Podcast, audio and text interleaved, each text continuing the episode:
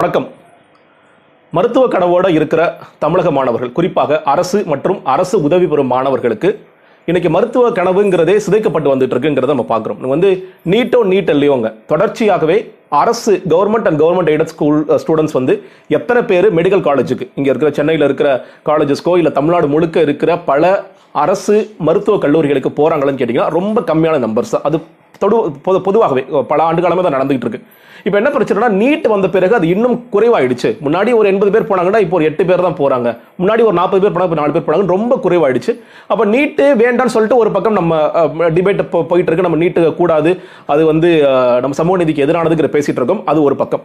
இன்னொரு பக்கம் இந்த வருடமாவது நம்ம அரசு பள்ளி மாணவர்களுக்கு அரசு உதவிபெறும் மாணவர்களுக்கு ஏதாவது ஒரு நல்லது செய்ய முடியுமா அப்படின்னு பார்த்துட்டு இருக்கும் பொழுது தமிழ்நாடு கவர்மெண்ட் வந்து ஒரு கமிட்டி அப்பாயின் பண்றாங்க. அந்த கமிட்டி வந்து நீங்க ஏதாவது பார்த்து சொல்லுங்க. நீங்க வந்து ஆராய்ச்சி பண்ணி சொல்லுங்கன்னு சொல்லும் பொழுது அது ஒரு தலைமை முன்னாள் தலைமை நீதிபதி கீழே இருக்கிற குழு வந்து அதை ஆலோசிச்சுட்டு அரசு மற்றும் அரசு உதவிபெறும் மாணவர்களுக்கு பத்து சதவீத உள் இடஒதுக்கீடு.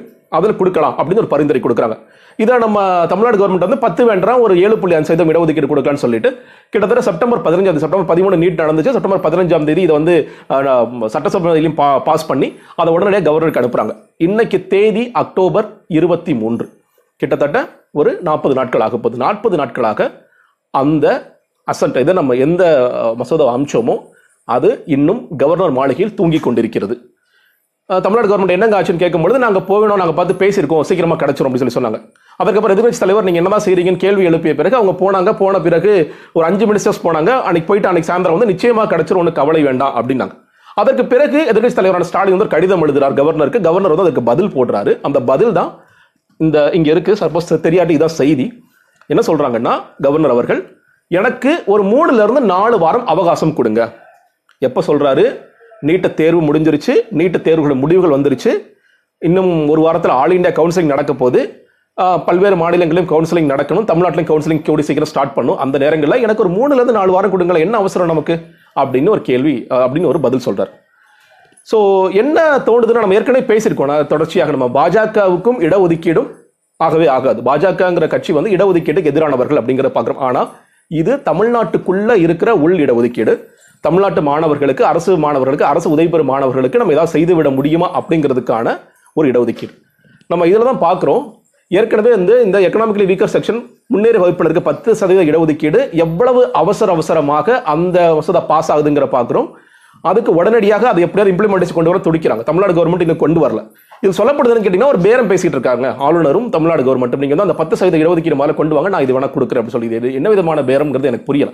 நம்ம ஒரு பக்கம் பார்க்குறோம். இந்த முன்னேற வகுப்பினருக்கு நம்ம இன்னைக்கு கூட அந்த எஸ்பிஐயில் பார்க்குறோம். நிறைய இடங்களில் நீங்கள் பிசி எம்பிசியோட கட் ஆஃபோட மிக குறைவாக முன்னேற வகுப்பினருக்கான கட் ஆஃப் வந்துகிட்டு இருக்குன்னு ஒரு பக்கம் சர்ச்சைக்குரிய பல விஷயங்கள் நடந்துட்டு இருக்கு முன்னேற வகுப்பினருக்கு உண்மையிலேயே இந்த பத்து சதவீத இடஒதுக்கீடு வேணுமா வேண்டாமாங்கன்னு ஒரு நீண்ட நெடி விவாதம் போயிட்டு இருக்க நேரத்தில் இந்த நேரத்தில் அரசு பள்ளி மாணவர்களோட நம்ம விளையாடணுமா? தொடர்ச்சியாக விளையாண்டுட்டு தான் இருக்கும். நம்ம வந்து அவங்களோட உயிரிழப்பத்தில் கவலை இல்லை அது நீ- நீட்டு வைத்து என்னென்ன அரசியல் செய்ய முடியுமோ அதை தொடர்ச்சியாக செஞ்சுட்டு தான் இருக்கும். அதை தாண்டி இன்னைக்கு மத்திய அரசாங்கமும் ஆளுநரும் எந்த அளவுக்கு அரசியல் செய்ய முடியுமோ செஞ்சுட்டு இருக்காங்க சரி ஓகே.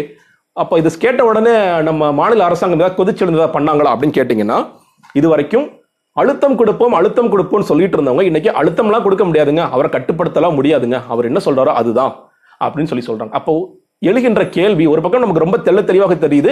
ஆளுநருக்கோ மத்திய அரசாங்கத்திற்கோ இந்த உள் இடஒதுக்கீடு கிடைப்பதில் எந்த விதமான அவங்களுக்கு அக்கறையும் இல்லைங்கிறது தெரிஞ்சிருச்சு. மாநில அரசாங்கத்துக்கு அது இருக்கான்னு கேட்டிங்கன்னா அதுவும் இல்லைங்கிறது சந்தேகம் தான் எழுது. ஏன்னு கேட்டிங்கன்னா நமக்கு தெரியும்.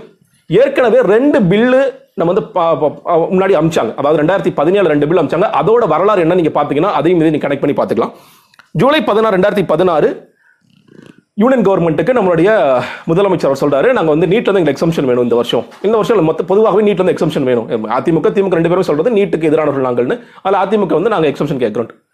ஆனாலும் அதையும் மீறி ரெண்டாயிரத்தி பதினேழு பிப்ரவரி பிப்ரவரி சாரி மே ஏழு ரெண்டாயிரத்தி பதினேழு நீட் வந்து நடந்துருது இதற்கு பி- அதற்கு முன்னாடி பிப்ரவரி ரெண்டு ரெண்டாயிரத்தி பதினேழு நம்மளோட சட்டமன்றத்தில் ரெண்டு மசோதாக்களை நிறைவேற்றி இவங்க வந்து கவர்னருக்கு அனுப்புகிறாங்க கவர்னர் வித்யாசாகர் ராவ் அப்போ வந்து சைன் பண்ணி அதை பிரசிடென்ட்டுக்கு அனுப்பிச்சிட்டாங்க இது என்னாச்சு என்னாச்சு என்னாச்சுங்கிறத கிட்டத்தட்ட ஒரு ரெண்டு மூணு வருஷமா கேள்விகள் கேட்டுட்டே இருப்பாங்க. என்னங்க ஆச்சு? நீங்க போனீங்களே நீங்க பேசுனீங்களா? அது கிடைச்சிருங்க கிடைச்சிரும் இவங்களுக்கு பல கதைகளை சொல்லுவாங்க. தமிழ்நாடு கவர்மெண்ட் பல கதைகள் பல அமைச்சர்கள் கதை சொல்லிட்டே இருப்பாங்க. ஆனா அது ஒரு வழக்காக மாறும் பொழுது வழக்கு போடுறாங்க என்னாச்சுன்னு கேட்கறதுக்காக அந்த வழக்குல வந்து சில டைம்லைன் சொல்றாங்க. நீங்க பிப்ரவரி ரெண்டாம் தேதி நீங்க அனுப்பிச்சது வந்து பிப்ரவரி இருபதாம் தேதி சென்ட்ரல் கவர்மெண்ட்டுக்கு போகுது.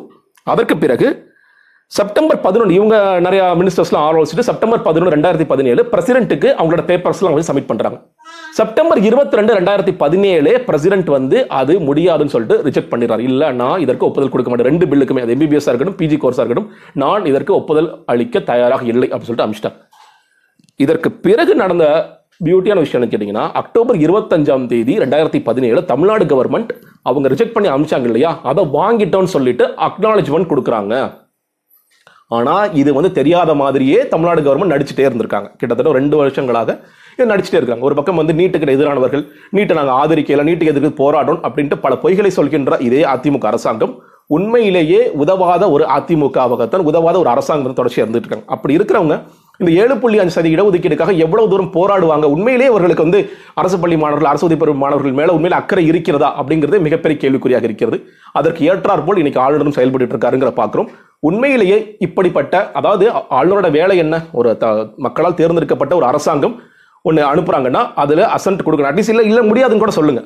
ஆனால் அதாவது வேலை செய்யணும்ல. நான் வேலை செய்யாம சும்மா உட்காந்துட்டு எதற்கு ஆளுநர்? அந்த ஆளுநர் உடனடியாக திரும்ப அழைக்கப்பட வேண்டியவர். ரீகால் தி கவர்னர் அப்படிங்கிறத நம்மளுடைய கோஷமாக இருக்கணுமே தவிர அது நடந்தால்தான் நிச்சயமாக ஏதாவது ஒரு அசைவாது நடக்கும். இன்னைக்கு வந்து நாளைக்கு எதிர்க்கட்சிகள் போராட்டம் பண்ணுறாங்க தொடர்ச்சியாக பேசிட்டே இருப்போம். இன்னும் கொஞ்ச நாள் என்ன கேட்டீங்கன்னா மற்ற மாநிலங்களில் கவுன்சிலிங் ஆரம்பிச்சிருச்சு. ஏன் தமிழ்நாட்டு மட்டும் கவுன்சிலிங் ஆரம்பிக்கல யாராவது வழக்கு போடுவாங்க. அப்போ நீங்கள் கவுன்சிலிங் ஆரம்பிச்சிருங்களேன் இந்த பக்கம் ஆளுநர் சொல்றாரு நீங்கள் மூணு நாள் வரை பத்தாது. இன்னும் முப்பது வருஷம் வேணும் கேட்பார். நம்ம தெரியும் எழுவர் விடுதலை என்ன நடந்துச்சு? இன்னைக்கு வரைக்கும் ஆளுநருடைய மாளிகையில் தூங்கிட்டே இருக்கு. இந்த மாதிரி பல மசோதாக்களை தூங்கப்படுவதற்கு ஒரு ஆளுநர் அவசியமற்றவர் தேவையற்றவர் அவரை திரும்ப பெற வேண்டும் அப்படிங்கிறது நம்மளுடைய முக்கியமான கோரிக்கையாக இருக்க வேண்டும். நன்றி வணக்கம்.